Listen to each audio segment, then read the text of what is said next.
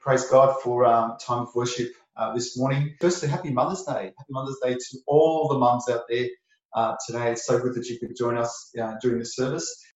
It is a very, very special day today um, in a lot of ways, um, but especially it's just a time and a moment to acknowledge just the amazing work that lots of mums do. Um, as well, I know we I know we say that every day is like a Mother's Day, but it's just a it's just a beautiful time to acknowledge that so this morning, I, I want to share with you what I think is a remarkable story of love in the family, a remarkable story between a mum and daughter, or if you like, a mother in law and a daughter in law. And I'm convinced, having read this book, I'm convinced, I'm, I'm without a doubt, that God at some point in, in history said, How am I going to communicate to the world my the gift of my son to this world. How can i what can i do what can i do to demonstrate the, the gift of my son that i'm going to send to this world one day? And he decided to write a love story. He decided to write, write an incredible love story and he decided to do that through very very simple ordinary people people like ruth people like naomi um, people like boaz. And he decided to write this love story. I'm convinced as a way to demonstrate his love for the world and how he was going to send his son to the world to save and to rescue us. Now, it is a true story. It is a true story of love. And we're going to look at that and we're going to look at the beauty of this story and how beautiful Naomi's love was to Ruth and Ruth's love was to Naomi. We're going to look at that. I'd love to take you through every verse in this book, but of course, time is not going to allow us to do that. But it is an incredible story of true lives loving each other and at the same time, it is an incredible story of God's love to this us and to his church and what he reveals to us in this book as well. So this is kind of a dual meaning, if you like, to this book. And I want us to have a look and to read through this. So if you can open up your Bibles to the book of Ruth in the Old Testament, it's a very, very small book. It's easy to miss. It's after the book of Judges uh, in the Old Testament, sort of closer to the beginning of the Bible. The book of Ruth and we're going to just go through a, a, a, bit of chapter one. You know, there's so much we could go through. Seriously, you know, um, I, I, kind of felt like I'd like to go through, you know, verse by verse with you of all four chapters. But um, this is this is just part of chapter one that I want, I want to read and share with you this morning about uh, uh, this incredible gift that God has given us, uh, to the capacity to be able to love the way God loved us. Now, last week I spoke about the only thing that you can really, really boast about at the end of the day. The only thing, you remember what I said? The only thing that you can really, really boast about is, think about it for a moment, as Christians, is the cross. Because the cross is what sets us free from the old life and gives us a new life. It's the new creation. It's the life that comes only because of the cross. You can't boast in yourself, you boast in the cross because it breaks the works of the flesh and it also gives us the Holy Spirit, which the fruit of the Spirit from that is what's the first fruit of the Spirit is love. And so this love that the fruit, the Spirit of God works in our life allows us to live and love the way God intended for us to live. And so, so in this in this chapter, uh, we see something of this incredible love. Because let me ask you this: if I was going to somehow title this, uh, it probably would be in a question. It'd be more of a question rather than a, a kind of a statement. It would be something like this: How far? How far can love go? How far can love really, really go? You know, is there a point where love ends? Is there a point where you say, "I'm done loving. I've given up loving. I can't love anymore. That's it it's got to the point with this person, I'm going to not love anymore. How far can love go? Is it uh, is it until we feel we shouldn't love anymore? Is it to the point where we feel exhausted from loving? How far does, does, does love go? And I want to suggest this morning, brothers and sisters, that love, listen, love will go as far as it needs to go. It will go as far as it needs to go because it's, when it's wrapped in, listen, when it's wrapped in righteousness and truth, when it's wrapped in righteousness and truth, because they're key elements of love. You can't have love without righteousness, and you can't have love without truth. We're talking about God's love here. when love is wrapped in righteousness and truth, it will go as far as it needs to go. And what we have to do is step aside with our human love, our earthly limited love, and with a pure conscience and with a pure heart, allow the Holy Spirit to come and flood our hearts with the love of God. This is the love of God. It's not limited by human love. It's not limited by human capacity. In fact, it demonstrates that humans are limited when we're flooded with the love of God. And so all of a sudden we know love with the love of God will go as far as it needs to go. Because think about it. Think about the people in your life. Uh, look around you, the people at your workplace, the people, your circle of friends, your, your, your family members. Who do you find hard to love? Who do you find really hard to love? Who seems to always get in the way of your ability to love seamlessly? This is where God calls us as the people of God to take what is unnatural, unlikely, uncommon, and to demonstrate the love of God. So that people look and think, wow, this is no longer human. This is supernatural. This is the love of God because God's demonstrating his love to me just like he demonstrated his love to the world, an unlikely, uncommon people. A people unworthy, undeserving of the love of God. And so he puts the same love in our hearts. And that is phenomenal because all of a sudden, people of God live, live with the heartbeat of God Himself. And so this passage here talks a little bit about this. I'm going to read the first five verses. I'm going to stop. I'm going to share some thoughts with you, and I'm going to read the next, say, six to uh, verse six to eighteen after that. So let's read verses one uh, to five together. The Bible says, this is the book of Ruth, the Old Testament. The Bible says, Now it came to pass in the days when the judges ruled that there was a famine in the land. Yeah, a famine. And a certain man of Bethlehem, now Bethlehem uh, is translated as house of food or could be house of meat, but a place you could say of eating, food, nourishment, uh, uh, of, of, um, of, strength. You know, these areas where it's a, it's a house of food or meat in Judah. And he went to dwell in the country of Moab. He migrated to Moab because there was a famine in Bethlehem. He thought that's better. Let's leave the house of food, nourishment, strength. Let's leave this place. Let's go to another place, Moab, which um, which is away from his home, and let's find maybe something there that's better, that's helpful. Yeah, so he went to he went to Moab and dwelt in the country of he and his wife and his two sons. The name of the man was Elimelech, and the name of his wife was Naomi. And the names of his two sons was Mahlon and Chilion, Ephrathites of Bethlehem, Judah.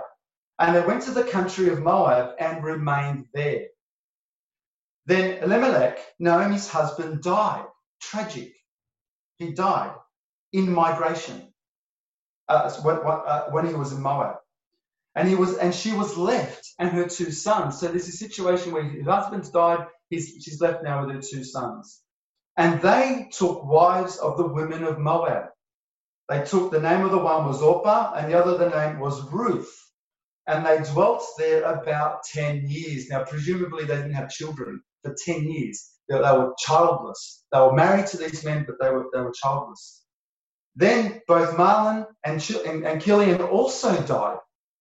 So the woman survived her two sons and her husband. So it's an incredible story. Here they were thinking they were going to perhaps um, be, um, uh, move on in life, succeed in life, get better in life. They left their homeland, they went to Moab, but all of a sudden tragedy hit. Naomi's husband dies, sons marry. After 10 years, presumably without having children, the boys die as well. That's why Naomi, when she goes back, says, Don't call me Naomi, call me Marah, because my life is bitter now. And so here she is with her two daughters in law. Here she is, Naomi, with her daughters in law, faced with a predicament. What am I going to do? I've lost my husband, I've lost my sons, I've got my daughters in law, um, and, and where I'm going to be? And she begins to hear that things are getting better back home, back in Bethlehem. Things are actually getting better for her. Now I think of this story, and, I, and as we as we as we begin to read, as we continue this story, what we start to see is incredible love between Naomi, her mum, the mum, and Ruth, the, the daughter-in-law. We see this incredible thing. And so I want to pause for a moment. I want you to think a little bit about what we understand about just being a mum. What, what we understand with I imagine would have been similar for Naomi, and it definitely, uh, definitely a situation that we face today. I want you to consider for a moment because when people think about mums, there's all kinds of ideas people think about. People think about mothers; they've got all kinds of ideas. We heard that a beautiful children speak some beautiful words to, to their mums, but in reality, when people think of themselves as mums or people talk about mums, there's not a lot of appreciation that goes on. In fact, I would go as far as saying that generally speaking, in society, it's, it's thankless, unappreciated, devalued even, and, and, and above all things, above all things, kind of judgmental, like it's judged. This idea of oh, she's not a good mum, she's not, she's not mothering very well, what kind of mother is she? There's this constant, and, and, and without anybody seeing in the background the hours and the effort that goes into doing what they're doing. Some, some, someone wrote once um, that they were writing and they said, Somebody said you learn how to be a mother by instinct. And then they wrote that somebody never took a three year old shopping. Someone never took a, you know, is it instinct? So try taking a three year old to the shopping centre. Is it, what do you do? How do you script that? How do you script how they're going to be? How are you going to script the kind of behaviour they're going to have? They might have left the home happy. Something might have happened in the car. All of a sudden, everything goes wrong at the shopping know, I learned a long time ago as a parent. I learned a long time ago as a parent. Never, ever, ever to judge a parent in public because of one thing I see their child is doing in the shopping centre. I learned long ago. Why would I even consider making a judgment from one thing I see in a shopping centre when there's full of things around them that can distract their children? And so, this role, incredible role, that God has put in place in the family, often not thanked, not that, not that they're looking for it, often unappreciated, often devalued, and often judged. And yet, listen, when the woman takes on this wonderful, incredible gift that God has given and walks in the footsteps of Jesus, you know what I believe happens? God honors. God honors this incredible role that they have as they shepherd, as they shepherd the hearts of their children to Him. It's an incredible thing. When the world is laughing, mocking, changing the whole role, God sees the individual women who, for Him, continue to walk in the footsteps of Jesus, shepherding their children's heart, and He esteems it and He honors this, and He and He it's a it's a blessing in His eyes because He sees the incredible work they're doing, not just to give their kids things, but to shepherd the heart of their children to Christ. It's a wonderful thing, wonderful, incredible, incredible gift. And I believe what happens is this beautiful connection that begins to happen with children and their parents or their mum because of this incredible love that is poured in, even when it's often unrecognized. There was a story of a Sunday school boy who had a play. He was doing a play, a Sunday school boy doing a play, and his mother was sitting in the front row. And the Sunday school boy couldn't remember his next line. He couldn't remember, he was getting stuck. And so the mother was trying to tell him, trying to, kind of, without saying any words, trying to prompt him with the words. And he still wasn't getting it. He was looking into a blank, wasn't getting what she was saying. So she went up to him and she, and she whispered the, the words in his, in his ears. She says, I am the light of the world. That was his line for the play. And so he gets excited. He beams with excitement. He cries out, My mum is the light of the world. My, my mum is the light of the world. And, and, I can just imagine his excitement because he's expressing what is true in his heart. My mum, yeah, my mum, she's the light of the world, you know? It's this incredible expression of love and, and honour and respect for, for his mum, what he knew his mum was to him. Little boy. Why do we stop being little boys? Why do we stop being little girls? At what point? At what point are we called to stop honoring our parents? At what point do we, stop? Uh, do we stop loving our parents, loving our mums? At what point? When I read the scriptures, I see our responsibility all our life to the very, very last breath we take is the responsibility to honour our father and our mother. And so we've got to stop being older boys, older girls. Let's go back and remember this is a command of God. It's not based on who we are and how we feel. This is a command of God to honor a mother and a father. In fact, God goes and takes it to another level. What he does, he expresses himself. Perhaps God was thinking to himself, what about those who are incredibly difficult on these days? What about those who find it hard on these days, or experience life that's difficult in these times? What about those um, that, that struggle in these times as well? And so God expresses himself with the heart of a mother. I love, I love how God, because he all things to all people as he needs to draw them to himself. And Isaiah says this, as one whom his mother comforts, so I will comfort you. He says, you know, I understand. I understand how a mother comforts her child. Because you know what? With that same comfort, I'm going to comfort you. Come to me. Come to me. He makes himself irresistible with his incredible love shows to sometimes most unlikely situations. In Isaiah 49 says this, Can a woman forget her nursing child, so that she should have no compassion on the son of her womb? Even if these may forget, yet I will not forget you. He says, you know what, I'll never forget you. Even if it was possible that a mother would forget her child, he says, even if, yes, I'll never forget you. So come, he says. And he expresses himself this heart of a mum because he wants to demonstrate something that's so intrinsically valuable in all the mums that we know and everyone that lives this life. Wants to express something that's incredibly powerful, and that is the love and the compassion and the nurture and the unfor- unforgetting nature of a mum to her child. Thank God for them. Now, to make it hard and easy for everyone particularly in the times that we live in, in isolation. Some moms are going to find it very, very hard because, because um, they can't see their children, I can't see their grandchildren.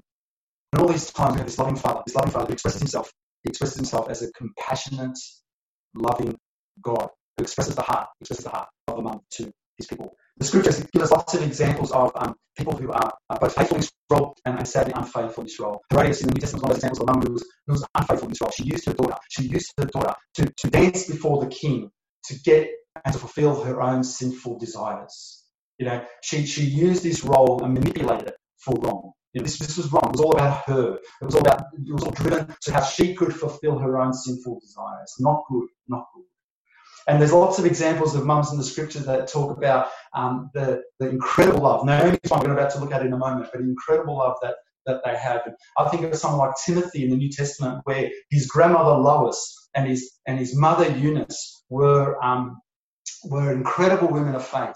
They, they I believe, would have lifted out and, and communicated it to to Timothy. And Timothy, because of this, the Bible says, had a sincere faith, a genuine faith that was first found in his grandmother Lois and in his mother Eunice. Incredible faith lived out in the home, nurturing the heart, shepherding the heart to Jesus. And now you have this story of Naomi. Naomi is left with her daughters in law. what does that mean? Isn't it interesting how today, um, for some for some reason, for some reason, that when you think of mother-in-law and daughter-in-law, what do you think of? You think of happiness. What do you think about when you think mother-in-law and daughter-in-law, uh, daughters-in-law? For some reason, in our society today, when we think about this combination, there is um, there is a, a, a worry that comes upon people's faces. There is all, it's generally spoken about in the negative. It's generally spoken about in some there's a problem and there's a problem in some way. And there's movies made in this way because people acknowledge that there's something going on in this relationship. Now you can talk about it, you can understand the mind, you can understand the psychology of it, but at the end of the day, there's this there's something that generally people experience. In fact, one psychologist, listen to this. One psychologist wrote this. She said that over 60% of women report having a negative relationship with their partner's mum. Uh, they use descriptions about by daughter-in-laws, use daughters-in-law, use descriptions like um, capturing the relationships with their mother-in-law, including strained, uncomfortable, infuriating, depressing, draining, and simply awful. The most typical complaint daughter-in-laws, daughters-in-law have of their mothers-in-law are that they are overbearing, pushy, disrespectful of boundaries. What's going on here? It's, it's this kind of theme that we see in society. And you know what? It's the, it's, it's the experience of a lot of people. But listen, I want to ask you something. Who has the issue? Who has the issue really? Remember, love will go as far as it needs to go when it's wrapped in truth and love. Um, and it's wrapped in truth and righteousness. Love will go as far as it needs to go because it's what God did to us. Now, I'm, I'm, i believe, I believe in my heart that these, all these experiences, what they do to us, they bring us to a place where our own love is challenged, our own love is stretched, until we come to a place where our pure conscience and our hearts are flooded with the love of God, that we love others as they ought to be loved. So listen, whenever there is conflict like this, first place to look is here. What is going on here? Stop looking there. Stop looking at the person. What is going on here? Because perfect love is going to enable you and allow you to restore so many things. Maybe not straight away, maybe not straight away, but in time, things are going to be chipped away. Because what God allows, He allows very unlikely scenarios to happen so that the unlikely will demonstrate the love of God. You might think to yourself, that's unlikely, that's, that's impossible, that's not going to be restored. Imagine, imagine this, for example. A, a, a massive a massive block of ice, like huge block of ice between you and the person you find difficult in life. This block of ice. You can kind of see them faintly through the ice, but look, you know? They're, they're difficult. They're difficult. You know, it's the unlikely person that you would get along with. It's the person who's making life hard for you. The person who's, um, you know, pushing your, your, your, pressing your buttons all the time the person who's between you and this, the block is between you and this person. And God says this to you. Listen, He says this every time you love them, every time you love them with the love of Jesus, every time you're kind to them, every time you forgive them, every time you're merciful, every time you show uh, gratitude, every time you do this, a little bit of drip comes off the ice, a little bit of water comes off the block and you think, whoa, seriously? How long is it going to take me? Well, listen, it doesn't matter because love will go as far as it needs to go. This is the love of Christ. And every time you love them, every time you love them, what's going to happen? A bit of water comes off that ice, and slowly, slowly, the love of Jesus, the, the hardness of what's going on between you and this person is being broken down until his love breaks through. This is the love of Jesus. Because what Jesus does is this he demonstrates this to us because he goes to those who are unlikely. Remember, Jesus did the same thing? Jesus went to the sinner and he went to the marginalized. He went to the people in community, he went to the people around him who everyone else didn't want to go to. If You've got people like that around you, kids at school. You've got people like that around you no one wants to go to, no one wants to speak to, no one wants to kind of hang around with. You know, you've got people like that are difficult people, people in meetings that always say difficult things, you know, people who kind of get under your skin a lot easier. These are the people God loves you to go to and to love them with the love of Jesus. And every time you love, you drip away a bit of ice until the love breaks through because this is love based on truth and righteousness. You know why, beloved, I'm so convinced? Because it's what Jesus does. Because listen, you've got to stop and think to yourself, it's what he did for me. You think you were lovable? Really? You think you were really lovable? You think God looked at you and thought, oh, you're so lovable. I just love the way you do things. I love your smile. I just can't, I'm so overwhelmed by your smile that I just can't help save you. You think you're really lovable? You're so kind to people. I just want you in my kingdom because you're such a kind person. You're such an incredibly gifted person. I want you in my kingdom. Really? Do you think how God thought about us? No. He looked at us and he saw that we were the most unlikely, unlovable people because this is where God's love was for us. He saw a people. Listen to what the Bible says that while we were still weak, at the right time, Christ died for the ungodly. Listen, this is Romans 5. For one will scarcely die for a righteous person, though perhaps for a good person, one would even dare to die. You know what? If there's a good person and a righteous person, maybe, maybe someone would consider dying for them. But he says this no, this is not how God did it. But God shows his love for us in that while we were still sinners, Christ died for us. This is the love of Christ. And every time you love this person, every time you chip away with love and persistence and kindness and mercy and forgiveness, you drip away, you drip away the hardness between the two of you and you show the love of God. You say it's too difficult, it's too hard. Yeah, this is God's love for us because He saw us and we were we were difficult. You understand? We were resistant. We were hypocritical. We were two faced. And God saw all this, and what did He say? Did He say, Oh, too hard for me? No. Because I'm going to go to the place that is the most unlikely, and I'm going to keep loving and loving and loving until His love broke through. And now our hearts can't help but love Him back with everything because his love persisted. Imagine if God gave up halfway and thought, too hard, too difficult, I can't do this anymore. You're doing my head in. What's going on here? Imagine if God did this. This is not the love of God, but beloved, listen, when our human love and human effort get in the way, we can't love the way God loves. We're going to find things about people we're going to judge. We're going to pick on things about people. We're going to do things that's going to make us feel better about ourselves. But no, the issue is me. The issue is you. You need to resolve this in your heart and love with the love of Jesus and let the love of Jesus break through.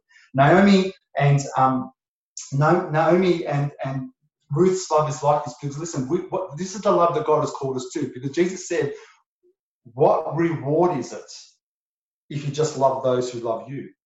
Didn't he say that?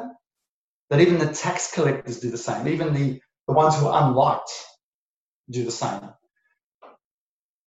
What reward is it if you just love those who love you? What, what benefit is it if you just greet those, you greet your brothers? But to do it to those who are unlovable, to do it to those who find you find it hard to love, great becomes your reward. This is the love of God. And so Naomi and Ruth, uh, she's left with her daughters in law. Now, does she say to herself, Oh my goodness, daughters in law? Out of all the people in the world, why them? Give me someone else. You know, did she did she follow the, the philosophies of the psychologists I read before? Did she follow the examples and experiences of people today. No, she knew something deeper. And this love they had between us. You know, when I read about Naomi and Ruth, I see two people who can't stop thinking of each other. They can't stop thinking of each other. Their love for Ruth's caring for Naomi, Naomi's caring for Ruth, Ruth wants to look after Naomi, Naomi wants to look after Ruth, and they can't stop loving each other. And it reminds me, it's a beautiful picture of God and, the, and as he, how he describes his thoughts towards the church. How he says they are innumerable, like the sand of the sea. It's this incredible love that God has for his people. We wake up, he thinks about us. We go to bed, he's thinking about us. We're going through a trial, he's thinking about us. We're having a good time, he's thinking about us. He can't stop thinking about us, and we can't stop thinking about him. How precious the psalmist says are your thoughts, O God. How vast is the sum of them? If I would count them, they are more than the sand. I awake and I'm still with you. Psalm 139. Incredible love between the Father of God and his people, and incredible love between Naomi and her daughter in law. So, verse 6 Then she arose with her daughter in law, daughters in law, that she might return from the country of Moab. Remember where they migrated to? For she had heard the country of Moab, that the Lord had visited his people by giving them bread. He'd given them bread back in Bethlehem, the house of food, the house of meat. He'd given them bread back there. Verse 7 Therefore she went out from the place that where she was, and her two daughters in law with her, and they went on their way to return to the land of Judah. Now, they're on their way, and Naomi realizes something. As much as I love these girls, as much as I love them, I can't do this to them. What am I doing to them, making them come back with me or allowing for them to come back with me? So he, she says something. She turns around and says, Naomi said to her two daughters in law, Go, return each to their mother's house. Each of mother's house. The Lord deal kindly with you as you have dealt with the dead and with me. Go. She gives them what love does. She gives them the freedom she says to them, You're not obligated. Please, you're not obligated to do this. You're free. Go. It's almost like now they have a choice. What are they going to do? Because this is the love of God. The love of God doesn't pull you by the ear and say, Come with me. The love of God says, Come unto me. This is the love of God. He gives us a choice. And so Naomi's saying to Ruth and, um, Orpah, listen, I understand. It's hard. I'm not making you do this because love has to be driven like this. It's not driven out of obligation. It's driven out of choice. And the love of God that fills our heart makes us choose to love. This is the beautiful thing. And this morning, if you're struggling to love people or love someone based on truth, it is on your knees you find yourself calling out to God, say, Lord, deal with it within. I want this to come flowing from you and your Holy Spirit because in you I can go as far as I need to go, even all the way back to Bethlehem. And here it is, Naomi saying, You've got freedom to go. You've got freedom to go back. Verse 9 she says to them, and it gets harder. It sort of becomes more testing for Orpah and for Ruth. It's becoming more challenging now because it's not as simple as go back. There's some challenges here now. And so, just like our love, there's going to be challenges in the love that we have to. Love isn't smooth all the time. When does when, when did we say? When does the Bible ever say love comes without conflict? Does anyone know love without conflict? Oh, I don't know. I haven't experienced love without conflict. There is conflict in love because we love each other. There's conflict in love, but love always, always prevails over this conflict when it's done in truth and in righteousness. It always prevails. This is the beauty. Don't be scared of conflict. Be scared when you resist the love of God in your heart in dealing with this conflict. And so there's challenges here. Verse 9. Um, and the Lord said, um, and the Lord grant you that you may find rest each in the house of her husband. And so she kissed them she kissed them. Okay, so the Lord grant that you would find rest in uh, the house of your husband. Now it's almost like go and find rest because you're not going to find it here, maybe. Go and find it back in your place. Go and find some kind of enjoyment in life. Go back and do it this way. Go back and find rest this way. You're not obligated. Go find rest. Go enjoy life. You know, hey, doesn't sound bad. Doesn't sound bad. It's boy, it doesn't take much of a sacrifice, you know, to go back and find rest. Maybe I'll find myself a husband back in Moab, you know. I'll hear about my, my situation and they want to they want to help me out here. I've got no kids. Maybe they'll they'll love me. And so this is go and enjoy, go and enjoy, uh, and rather than the, the challenge and the sacrifice of coming back back with me. Naomi's thinking about them. And then she they lifts up their voices, the Bible says, and they wept. And they wept. I love this passage. Because Naomi is starting to tell them truth. She's saying, Look, don't come with me. It's going to be hard for you. Go back. You're not obligated. Find rest and do this. And they just start to cry. It's very emotional. Very, very emotional what Naomi's saying to them. And you know what? Love is full of emotions. It's full of emotions. You know, we can come to church and we can we can be emotional. We can cry. We can we can sing we can sing songs and start crying. We can pray and start crying. We can read the word and start crying. At the end of the day mo- emotions are part of life. They're part of life. And anything can trigger an emotion. Anything can trigger a tear some people are easier to cry than other people. But at the end of the day, when God looks through all the emotions, what He's looking for, and emotions are good. I have no problems with emotions. I think if you can cry, cry, cry your heart out. I don't care. But when you break through all the emotions, what God is looking for is devotion. You understand? A devotion. That's what He's looking for. At the end of the day, what God is looking for, when all your tears are dried, are you devoted? And what we see here between Ruth and Orpah is very different people. Both cried. Both cried. But when it was all washed away, what was their devotion going to be? And so, verse 10, the Bible says, And they said to her, Surely we will return with you to your people. so once once they were confronted with all these things, they said, No, no, no, no, we know what we want to do. We want to go back. We want to go back. And how many promises do the people of God make? How many promises do the people of God make to God? We want to do this. We want to commit my lives to you. We want to, we want to do it your way, God. We're going to read your word. We're going to give up our lives for you. And there's all these promises after the emotions of things, after we've had a, an incredible um, prayer experience or we've heard an incredible word and we're all emotional. We want to commit. We say, no, we're going to do this, God, your way. Really? What happens when the challenge intensifies? What happens when the challenge even gets harder? What happens when people come against you and say, You're crazy, what are you doing? What happens when there's opposition for the faith? And all of a sudden, the philosophies of this world sound really appealing because they will give you rest. They will give you an ungodly rest, a rest in this world, an earthly rest, and rather than the rest that comes from Jesus. And so here the people, um, they, they, say, No, we want it, we want to go. And then, and then Naomi, beautiful Naomi. Oh, I love Naomi.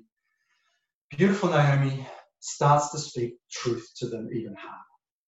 Because love must be spoken in truth. Love and truth go hand in hand. You can't have love without truth. I'm talking Christian love. You can't have love without truth. You can't have truth without love. This is this is the love. This is Jesus. Jesus spoke love and truth. This is the Christian love and truth. And so she starts to speak truth to them, and she says this to them. She says, um, "Turn back, my daughters. Why will you go with me? Are there still sons in my womb that they may be your husbands? Turn back, my daughters, go, for I'm too old to have a husband. If I should say I have hope, if I should have a husband tonight, and I should also bear sons. Would you wait for them till they are grown?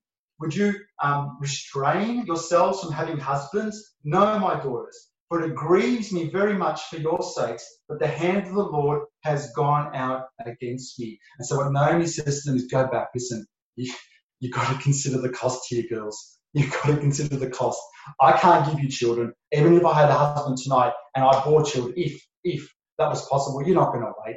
This is the cost. This is the cost. And this is what Jesus said to the church. This is the cost. Are you prepared to give up everything to follow me? Are you prepared to give up perhaps even all your dreams to follow me? Are you still holding on to something that you think is going to make you happy, or will you come and follow me with everything of your life? What do you need to let go of to give everything and surrender to the one who is worthy to be trusted? Okay, now the story changes. And just like the two thieves on the cross, one decides they want to believe, the other says, No, I still, I'm going to dig my heels. I heard the same message, just like today. People are hearing the same message, and it's incredible. You'll have some people today that will say, Thank you, Lord. You know, I, I, I was moved by your spirit, and it's drawn me closer to you. You'll have some people who will be like, Oh, yeah, it's all right. Yeah, it's not bad. It's a nice message. You know, it's okay. And then you'll have some someone say, No, forget it. I'm not interested. They might not say it with their words, but in their hearts, they're not interested. They're not interested at all. They by by by 11:45, they're not even thinking about it anymore. Verse 14. Then they lifted up their voices and they wept again, more emotion. And Orpah kissed her mother-in-law, but Ruth clung to her. Orpah kissed her, basically See you later. I've got to go. I understood. I can't do this. I've got to go. It's like the man on the cross who said, you know what? Um, and, and he criticizes Jesus. He doesn't want this. But Ruth could not help but cling to her mother in law. Very different to what this psychologist was talking about. She loved her, she would not let go of her. This is the love that Jesus puts in our hearts to all people who seem to be difficult to us. This is the love that drives us because it will go as far as it needs to go, even to Bethlehem. Verse 15, and they said, Look, and she said, Look, your sister in law has gone back to her people and to her gods. Return after your sister in law. And so there's more of a test for Ruth. Now it's like just when you feel like you've done it, you've committed, you, have you, made this work, all of a sudden there's another challenge. And all of a sudden Ruth says, No, sister Ruth, Ruth, go back. Go back to your people. Go back to your gods. Go back with your sister in law. Go back to the things that you're familiar with. Go back to the gods that you love. Go back to the people you love. Go back to your sister in law that you love. Go back with her.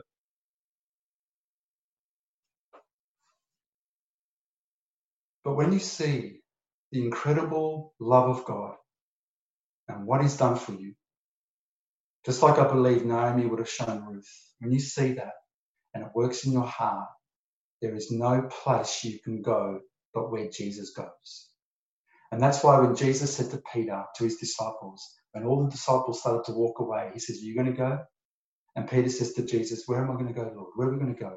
You have the words to eternal life. You have the words to eternal life.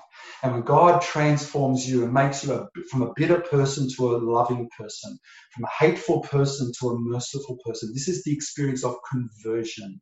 When God takes you from being unforgiving to someone who forgives, when God changes your heart like this and you see once and for all how much He loved you. Remember, Jesus says, Those who are forgiven much love much. Remember, He talked about this? Because when you realize just how much He's forgiven you.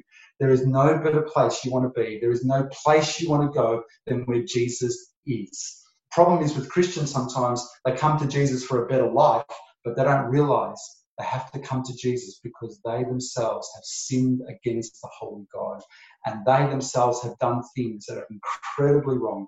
Even if it's not seen wrong in society, it's incredibly wrong for a holy God and God forgives them because they are forgiven much they love much. When you look at someone and say, oh, wasn't as bad as him, you haven't understood the gospel. You get that? You haven't understood the gospel. When you look at someone and say, they're not as bad as me, no, you are the worst. Do you know why I say that? Because I'm the worst. I'm the worst.